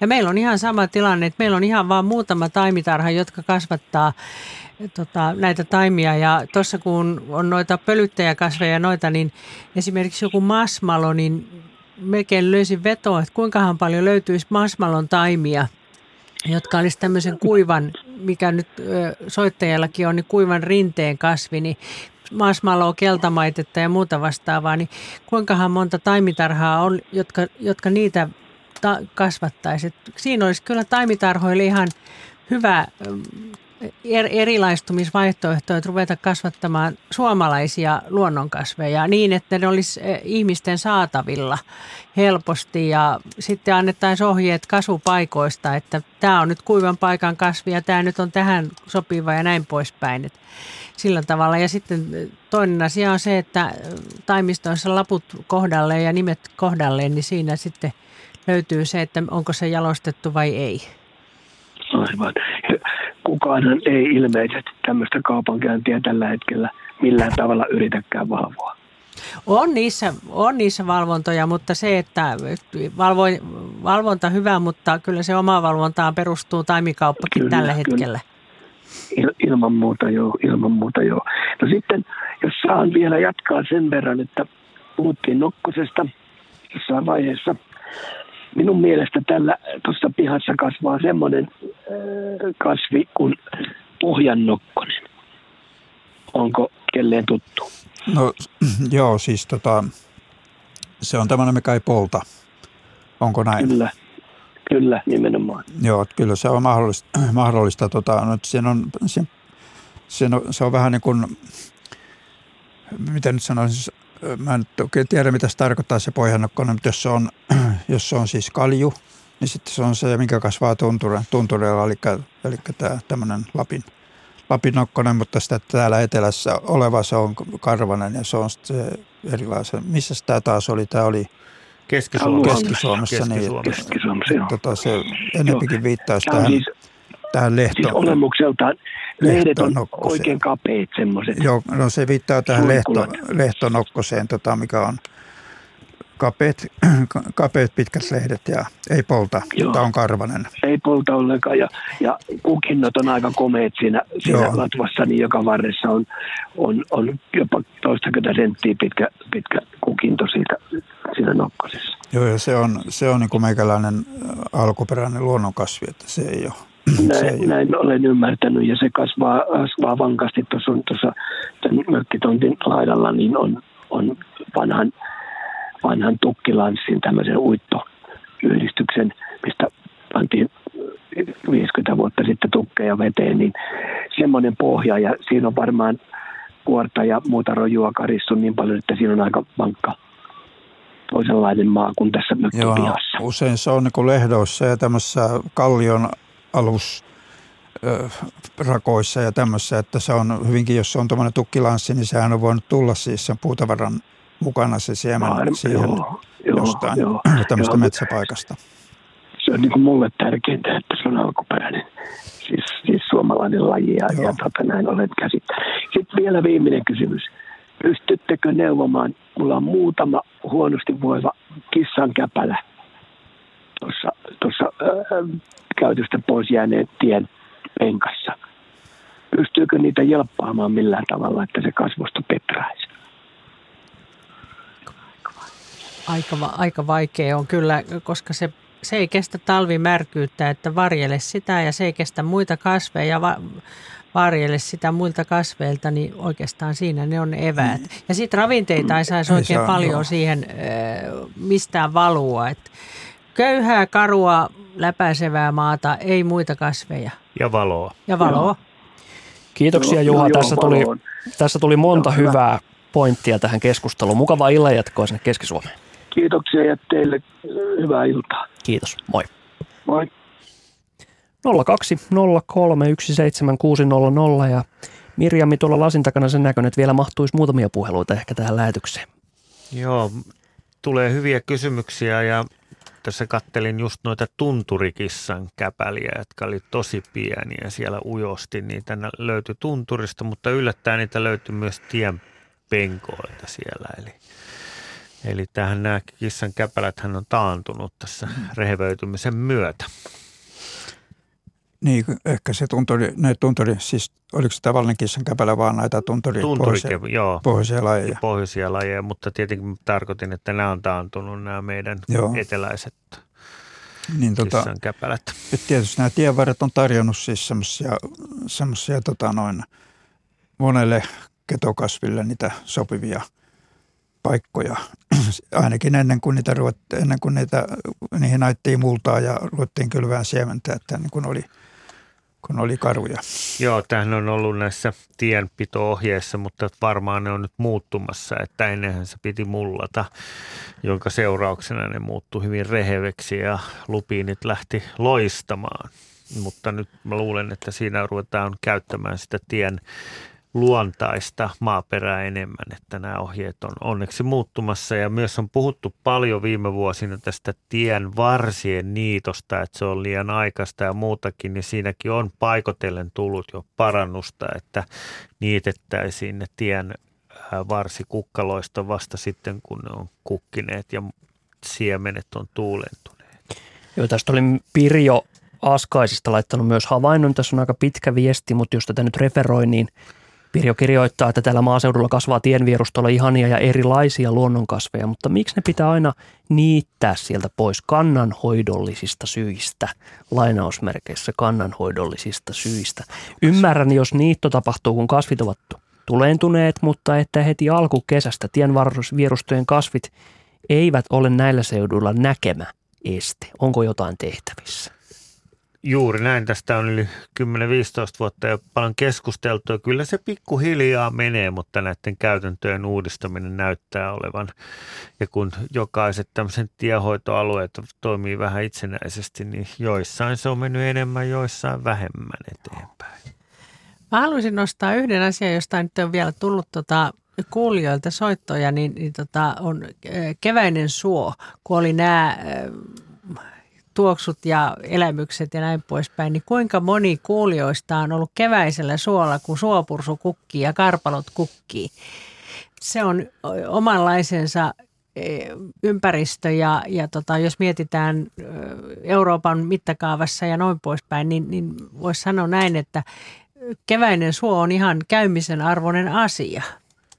Kyllä, itse asiassa kun katsoo tätä Ylen luonnon Facebook-tiliä, niin yksi henkilö mainitsee suopursun täällä lempikukakseen. Aika jännä. Kyllä, eli, eli ei, joku sentään on siellä keväisellä ja. suolla. Joo, ja karpalon, kun karpalon mättäät kukkii, niin se on kyllä tosi kauniin näköistä. Että, että äh, yleensä soille mennään siinä vaiheessa, kun mennään sado, satoa keräämään, on se sitten karpaloita tai lakkaa tai muuta vastaavaa, mutta keväinen suo on kyllä, ja sitten perhosmaailman kannalta se on, jos haluaa sinne mennä muutakin kuin kasveja katselee, niin, niin kevätsuoretket kunniaan. Mutta kyllähän se suopursu tuoksuu kesälläkin ja kyllä se on huumaava tuoksu on, aina. Aina, joo, mutta silloin kun se kukkii, niin se on no. vielä, vielä niin kuin mun mielestäni voimakkaampi. Neidon kieli on seuraavana ilmeisesti tässä tarkastelun kohteena. Meillä on seuraava soittaja Heidi Tuusulasta linjoilla. Terve. Terve, terve. Mä voin kertoa, että mun sielunmaisema on keväinen suo. Ihana. Tuoksuu. Siellä on keväällä perhosia, semmoisia pieniä, mitä en edes tunnista, mutta se on ihana paikka. Mutta mun juttu on se, että täällä Tuusulassa tai Jokelassa, missä mä asun, kasvaa radan varressa hyvin paljon neidon kieltä. Ja mä mietin, että mä haluaisin siirtää sitä tonne Lopeelle, jos on mökkiä, hirveästi hiekkaa, niin siirrenkö siemeninä, kun niitä kasvaa tuossa vai taimena, vai teenkö ihan virheen, jos yleensä siirren? Sehän on kaksivuotinen, jos nyt puhutaan siitä kyläneidon kielestä, joka on semmoinen korkea. Joo. joo. joo. Ja tota, se on vähän kom si kom saa. Siitä jotkut sanoo, että se ei saisi kauheasti levitä. Jotkut sanoo, että antaa vaan levitä. Se on hyvä ö, hyönteiskasvi. Sitten mehiläishoitajat sanoo, että sitä ei saisi laittaa mehiläistarhojen lähelle. Ja, ja tota, se on, voi sanoa näin, että sehän leviää kyllä kovasti ja tästä kun mennään etelään, esimerkiksi Virossa se on jo hyvin yleinen ja täällä se on noissa teidän luiskissa, että mitäs Pertti sanoo neidon kielen, kyllä neidon kielen siirtämisestä? No tota, joo, se, se on nyt näitä, että halutaanko näitä siirtää vai haluta siirtää, mutta siemenistä voisi kuvitella, että tästä ainakin olisi, voisi olla helppo siirtää – mutta sitähän on kylvetty siis, että ne ei ole pelkästään niin kuin mm. itsekseen tievarsille levinnyt, vaan sitä on kylvetty ja sitä on esimerkiksi jossain ratavarsilla ja tämmöisillä kävelyteiden varsilla aika, niin. aika mm. paljon. Ja onhan se kauniin näköinen silloin, kun se kukkii, mutta että se kyllä, ja etelässä, etelä, Suomen eteläpuolella sitä on, mutta, mutta että se, nyt se on, niin kuin viime, että se on niitä viime vuosien ja vuosikymmenten kasveja, mitkä meillä on ehkä ruvennut leviämään siitä syystä, että täällä nyt on sille suotuisammat olot. Joo, ja siinä kohtaa, niin, eli... siinä kohtaa mm. ei sitten kyllä kasva kauhean paljon muuta. Se, jos on hyvä mm. maa, niin siitä tulee aika iso rohjake sitten kyllä, että, että miet, miettisin kaksi kertaa, että millaiselle alueelle sen siirrän. Niin, se on puoliksi metsäinen sen tontti ja pelkkää hiekkaa siellä lopella, mutta ehkä mä en kuitenkaan siirry sitä, että mä vähän epäilin. Mä oon himannut sitä jo monta vuotta, mutta en ole tehnyt sitä. Sitten jos haluaa samanlaisen, niin on se yksivuotinen piiankieli, niin sehän on samanlainen, mutta siitä jos sit sitä vaaraa, että siitä tulisi tämmöinen, että se riehaantuisi. Joo, täytyykin googlettaa, mikä on piian kieli, kun en sitä tiedä. Piik, piika on vähän ja. pienempi kuin neito. No niin, varmasti niin. Joo. Kiitoksia puhelusta Heidi ja sain, joo, hyvää illanjatkoa. Samoin, hei. Hei hei. Neidon kielihän on muuten monelle mesipistiäiselle ja perhoselle ja muulle tärkeä ravintokasvi. Ja ohdake perhosen ravintokasvi. Kyllä, eli siinä mielessä se on niin kuin hyvin hyödyllinen ja itsekin olen katsonut, hu- seurannut sitä, että se on levittäytynyt täällä eteläisessä Suomessa nimenomaan teidän varsilla. On. Miten sitten, kun me on puhuttu tänään vähän, on yksi aihe, joka on jäi vähän kesken tuossa, on toi – kasvien tunnistaminen. Ja Pertti, olet nyt sitä tehnyt työurasi aikana paljon, eli tuot tehnyt tätä kasvikirjoja, niin mitä sulla on ajatuksia tämän päivän kasvin niin tunnistamisen? Että nythän on kaikenlaisia appeja, joita voi ladata tuohon kännykkään ja ottaa kuvia ja se jopa itse tunnistaa nämä appit. Niin, tota, Joo, semmoista mä en ole kokeillut sitä semmoista appia, mikä, mikä tosiaan, niin otan kuvan ja sitten mä saan siltä, se olisikin aika hieno juttu siis, jos saisi sellaisen, mikä voisi sitten luottaa. Tämä lause on loppulause. Saisi semmoisen, johon voisi luottaa. Et tota, sen tässä nyt, kun olen sitä semmoista melkein voi sanoa kuuluisaa retkeilykasyöt tässä taas vääntänyt, niin joutunut sitä varten sitten katselemaan esimerkiksi Googlesta kasvikuvia aika paljon selannut läpi, niin, niin tota, siellähän on hyviä kuvia, mutta siellä on ihan hirveän paljon tulee siis väärinmääritettyjä kuvia, että niiden perusteella on, on tota, voi mennä hyvin helposti kyllä sitten niin, niin kuin pieleen. No toki jos on joku kirjakin, niin voi mennä helposti piene, pieleen, jos ei niin osaa käyttää sitä oikein. Että, että tota, näitä tämmöisiä help, siis niillä näillä helpolla menetelmillä, niin kuin just kuvia selaamilla ja näitä muutamia, muutamia sitten, kun tämä yliopistolla käytetty pinkka ja sitten luontoportti ja muutamia muita tämmöisiä, tämmöisiä tota netissä olevia systeemejä, niin – niin tota, jopa tämä meidän retkeilykasvi on siitä, sitä va, tämä vanha, niin on käytössä netissä nykyään, niin kyllä niihin, niin kun, onhan niistä hyötyjä, niillä, niillä pääsee aika pitkälle, mutta, mutta tota, kyllä saa olla varovainen siitä, että minkä se lopputulos on, jos ei ole mitään kokemusta, siis jos lähti, lähti kylmiltään niin kuin vaan, että et, et ymmärrä niin kuin kasveista, niiden, niiden niistä, että miten ne voi muu, äh, muunnella olla monennäköisiä ja eri, eri aikana erinäköisiä. Ja, et tota, että mä nyt tuohon osa, osas, ei ole mitään semmoista, valitettavasti semmoista konstia, mikä niin kuin olisi, olisi pommivarma. Sa, pommivarma, sata varma, että sä kosket kasvilehteen jollain ja sitten sä saat sen tuloksen, mikä on oikein. Ehkä sekin on vielä, vielä tota noin, joskus tekoäly voi varmaan tässä tulla avuksi, että mm. oppii tunnistamaan ne kaikki eri kasvupaikkojen tuomat variaatit, että sama kasvihan voi olla iso ja pieni riippuen kasvipaikasta. No on, se on niin kovin muutelvia, jos on, on yksi tai kaksi kuvaa, mikä yleensä on vielä sitten otettu se, tietysti se kaunis kukkiva. Jos ei se sato kukkiinkaan sillä hetkellä, tota noin, niin mitä sitten?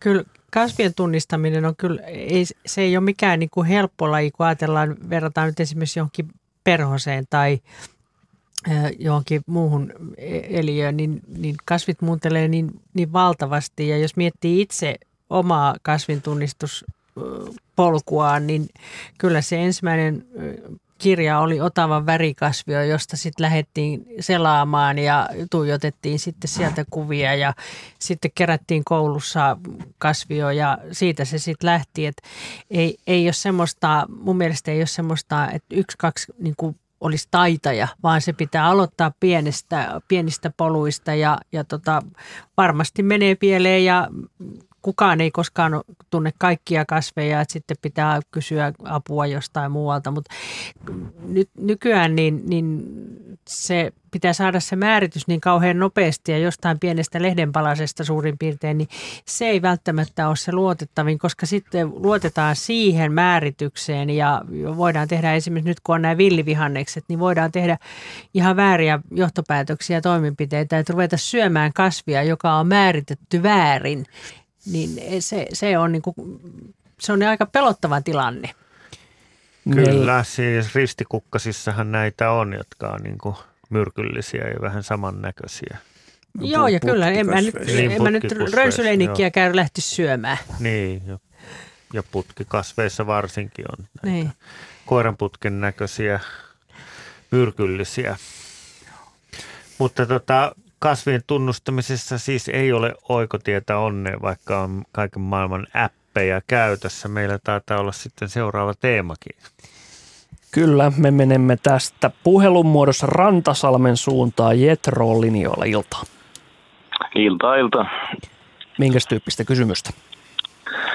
No tuota, kysymystä. Niin, oli mulla semmonenkin. Tuossa lähettelin teille WhatsAppin pari kuvaa ja niistä taas viimeisenä siellä olla tuo Ukon tuli kukka.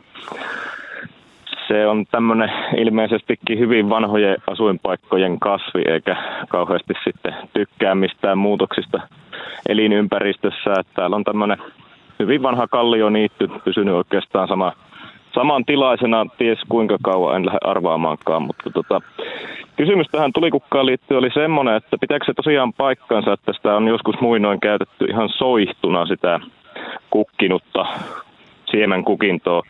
Onko se todella näin, että sitä on tervaan kastettu ja sitten vähän sytytelty? No, tota... Koska toinen, toinen ilmeisesti ilmeisesti mahdollinen selitys tälle sen tulikukka-nimitykselle on nimenomaan se, että sehän näyttää kieltämättä liekiltä, kun se kukkii. Kumpihan mahtaa olla vai onko kumpikaan? niin, siis mä olen kyllä tuon ensimmäisen, ensimmäisen kuullut, kuullut kyllä tota, äh, olen kyllä kuullut sen itsekin, mutta en mä nyt kyllä tiedä, onko se sen oikeampi. Ei, ei, ei ole kokemusta, että onko sitä, että sitä on käytetty soittuna, että – miksei se voisi olla, että kyllähän se tietysti voi, voi palaakin, mutta sillä lailla en, en, en, en osaa siihen sanoa, että mikä on, niin kuin, mikä on tämän nimen, nimen tausta, mutta, että, mutta sehän on siis tämmöinen vanha tai paljon, paljon tota just tässä vanhan asutuksen piirissä ja hyvin kuivilla, kuivilla paikoilla, hiekkakoopan reunoilla ja muualla, mutta että sen kohdalla on kuitenkin syytä – ja se on kaksivuotinen siis, että se ensimmäisenä vuonna tekee mm. vain ruusukkeen. Tai ainakin, ainakin siis, ainakin kestää yhden kesän yli ennen kuin se kukkii, että voi olla, että on niin kuin lyhytikäinen monivuotinenkin. Mutta sitten on hyvä muistaa, että on olemassa siis se semmoinen tummatulikukka, joka nimenomaan on, on tota, se on vähän vaatimattomamman näköinen, mutta se on mun mielestä kyllä kauniimpi kuin toi. Se on vihreä lehtinen, toihan on tämmöinen harmaa lehtinen tämä ukon, ukon tulikukka – ja joka on nimenomaan kertoo siis semmoista todella vanhasta kulttuurista, että se on niin vanhan kulttuurin seurallaan, että sitä jos se jossain kasvaa, niin siinä on kyllä ikivanha kylä tai talonpaikka tai muu. muu. Ei, ei, ole, ei ole kovin vanha. Meilläkin sitä on, eikä ole kovin vanha, no, mutta se on mielettömän se hyvä peruskasvi. No se on varmasti sitä joo. Ja, mutta että se on, kyllä. kyllä siinä muuten voisi teilläkin olla kuitenkin, että siinä on vanhaa, vanhaa asutusta joskus ollut. Että niin kuin mä, Kyllä mä, se mä oon tuonut sen. tuonut sen sitten, no se on tietysti sitten. sitten. Itse asiassa tota, tuossa edellistä sukupolvea hetki sitten jututin, niin hänen mukaansa sitä on kasvanut tässä aina noita molempia, mole, molempia lajeja, että sekä ukon tulikukkaa että tästä tummaa Joo. versiota. Sitä on tässä nyt itse vähän tahallaankin levitelty tuonne, tuonne tuota uudemman talon pihalle, mutta tässä vanhalla paikalla sitä on ollut aina ja kyllä se kaikkia mahdollisia vanhoja karttoja tutkimalla voidaan sanoa, että niin pitkään kuin mitään on mihinkään ylös pistetty, niin kyllä tässä asutusta on ollut. Joo, ne on, ne on, ne on vanhan, todella vanhan kulttuurin kasveja.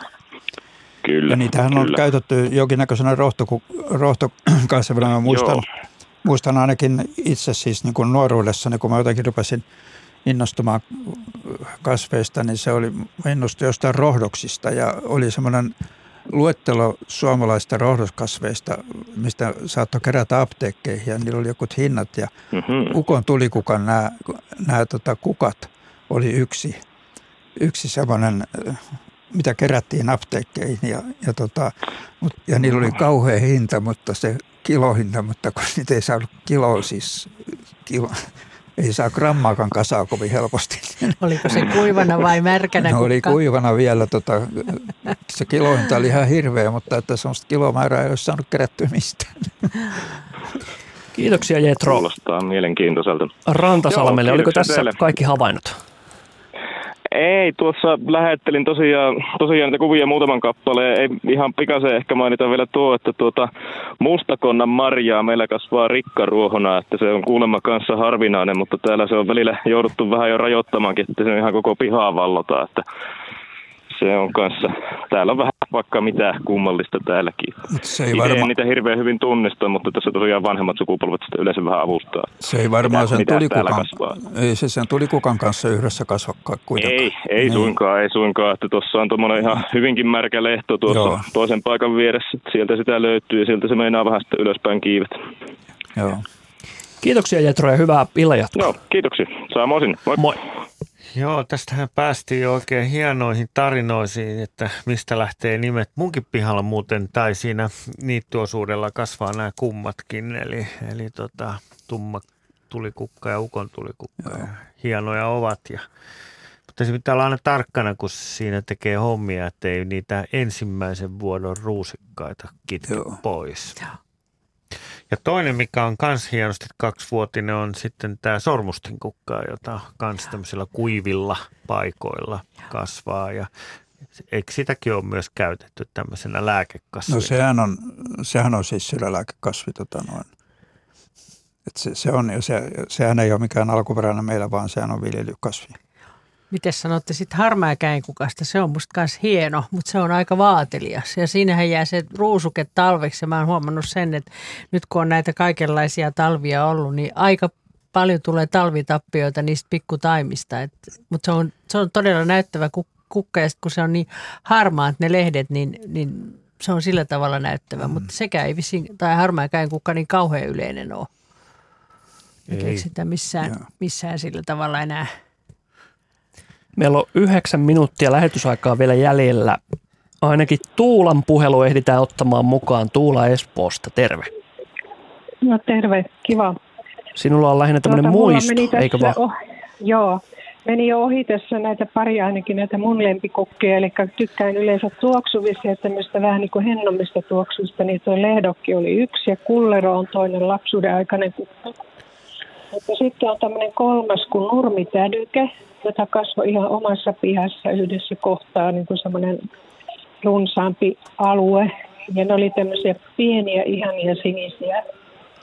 Että ei mitään peltolemmikin taivaan sinisiä, vaan vähän tummempia, tosi kauniita. Ja tota, sitten semmoinen juttu, että meillä oli niin harvinaisen iso kaupunkipiha, jossa tuota kasvoi paljon näitä luonnonkukkeja, että voi kukkista lähtien puna-apilat ja valkoapilat ja kissankelloa ja kaikenlaista. Että mä keräsin 20 ensimmäistä kasvia omasta pihasta.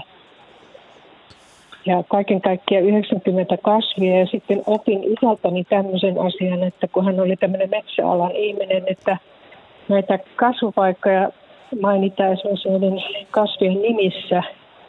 Leedun palustre on suopursu, eli tämä palustre on suo, Silvestre Metsä ja tota, arvenssepelto. Että siitä voi niin kuin päätellä, jos sitä kasvupaikkaa, jos tietää tämmöisen nimen. Ja tuota, tämä tädyke on jäänyt mieleen, mutta siis se, että mä en ole nähnyt niitä nyt missään esimerkiksi mökillä tuolla Heinolan korkeudella, kun mä olen alun perin sieltä Kajaanista kotoisin.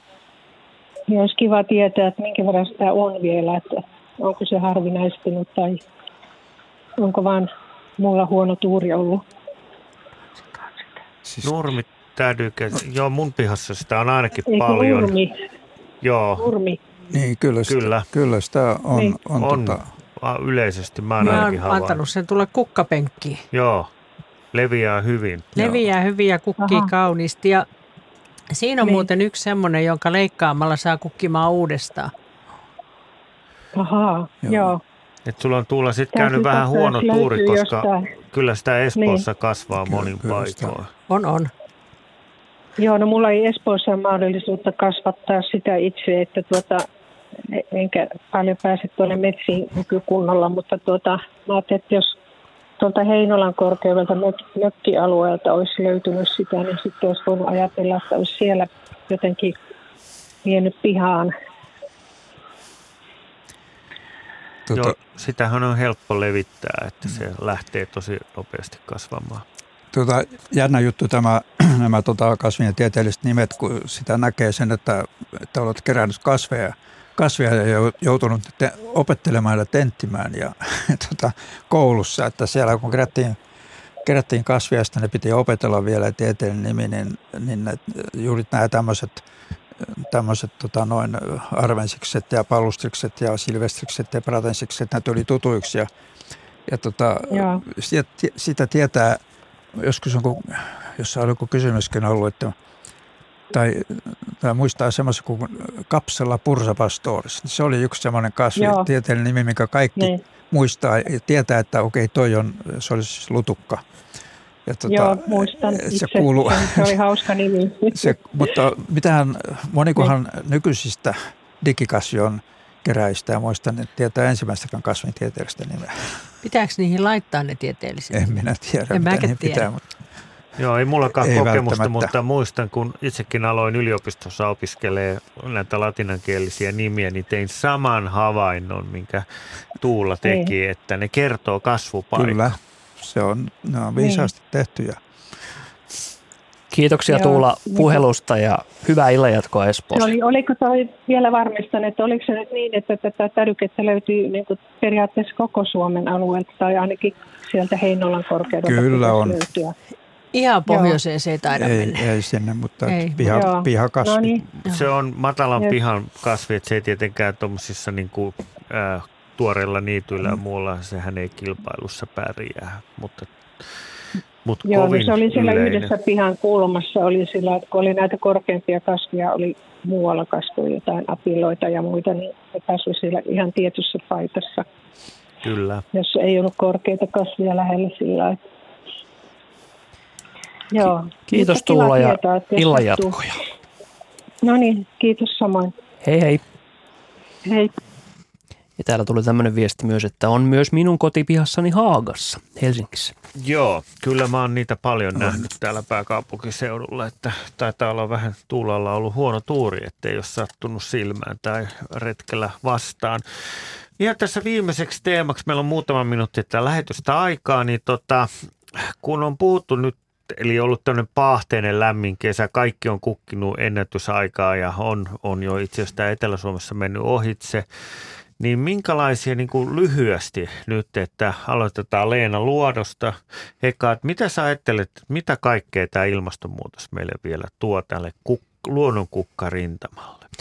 Se onkin vähän semmoinen, että mulla ei sitä kristallipalloa ole, mutta se, että jos ö, nyt mennään niin kuin on viisaat sanoneet, että äärevyys lisääntyy. Välillä on kuivaa, välillä on kuumaa, välillä on kylmää, välillä sataa ja niin edelleen. Ja talvista ei tiedä tuon taivaallista, Eh, niin sitähän ei tiedä, miten kasvit siihen sopeutuu ja mitkä sopeutuu. Mutta se, mikä, mikä on mielenkiintoinen ilmiö, on se, että aurinkoahan ei voi siirtää. Et meillähän päivän pituus pysyy samana. Yhdistettynä tämä päivän pituus ilmaston lämpenemiseen ja sateisuuden lisääntymiseen, niin millaiset tulee meidän keväistä ja millaiset tulee meidän syksyistä, miten lähtee luonnonkasvit keväällä ja miten ne selviää semmoisista syksyistä, jotka lämpöisenä kosteena kitkuttaa ja päivä lyhenee. Ja sitten talvi, joka on jotakin ja sitten välillä taas jotain toista. Että se näkee kuka elää. En, en osaa sanoa. Varmasti tapahtuu muutoksia. Jotkut sopeutuu, jotkut ei. Pertti Uotila, mitä sä ajattelet tästä? Näistä nyt jo on nähty kaikenlaista ja nythän 2018 oli ennätyslämmin kesä, 1800 oli lämpösumma ja, ja nyt taas on lämmin kesä. niin, kyllä ainakin ainakin helposti voi käydä niin, että siis tämmöiset, tämmöiset tota niin kuin, spesiaalioloihin sopeutuneet kasvit, ne, ne sitten kärsii, jos ne, jos ne olot niin kuin eivät, eivät niin kuin pääse toistumaan. Että, että tota noin, ja monet, monet tämmöistä meidän näistä uhanalaista kasveista, jos esimerkiksi ne kasvaa aika tämmöisellä merkittävillä tai spesiaalipaikoilla, niin, niin tota, niin varmaan ne on vielä heikommalla kuin ennen. Ja sitten tämmöiset yleis, yleiskasvit, tota noin, mitkä pärjää kaiken näköisissä muutoksissa, niin ne, niiden määrä, määrä tota, ehkä lisääntyy ja kyllä etelästä tulee. Etelästä tulee kyllä meille tavaraa. Mutta toistaiseksi vielä ei ole paljon uusia kasveja nähnyt, niin kuin ensimmäisellä tunnilla todettiin, että kasvilla ei ole jalkoja, että ne vähän niin kuin laahaa perässä tässä lämpenevässä no, maailmassa. Se tietysti laahaa ja sitten nämä, nämä, ja kun tässä on tämä vuosittainen vaihtelu kuitenkin suuri, että sitten kun tulee se ankara pakkasjakso jossain vaiheessa, niin se sitten taas tappaa pois sieltä, sieltä että se ei, se ei mene niin kuin suoraviivaisesti näin. Että. Näinhän se on. 30-luvulla koettiin viimeksi tätä, että oli – oli lämpimiä kesiä ja homenapuita istutettiin ja sitten tuli kylmät sotatalvet 39-40, jolloin sitten valtaosa omenapuista kuoli ja taisi varmaan luonnonkasvejakin meiltä silloin hävitä. Taitaa olla tämä Kyllä. tunti päätöksessä. Pahteisen kesän luonnonkukkien loistetta lähetys alkaa olla ihan viime metreillä. Kiitoksia vierailusta ja asiantuntijuudesta biologi Leena Luoto, kasvitieteilijä Pertti Uotila, kiitos Riku Lumiaro,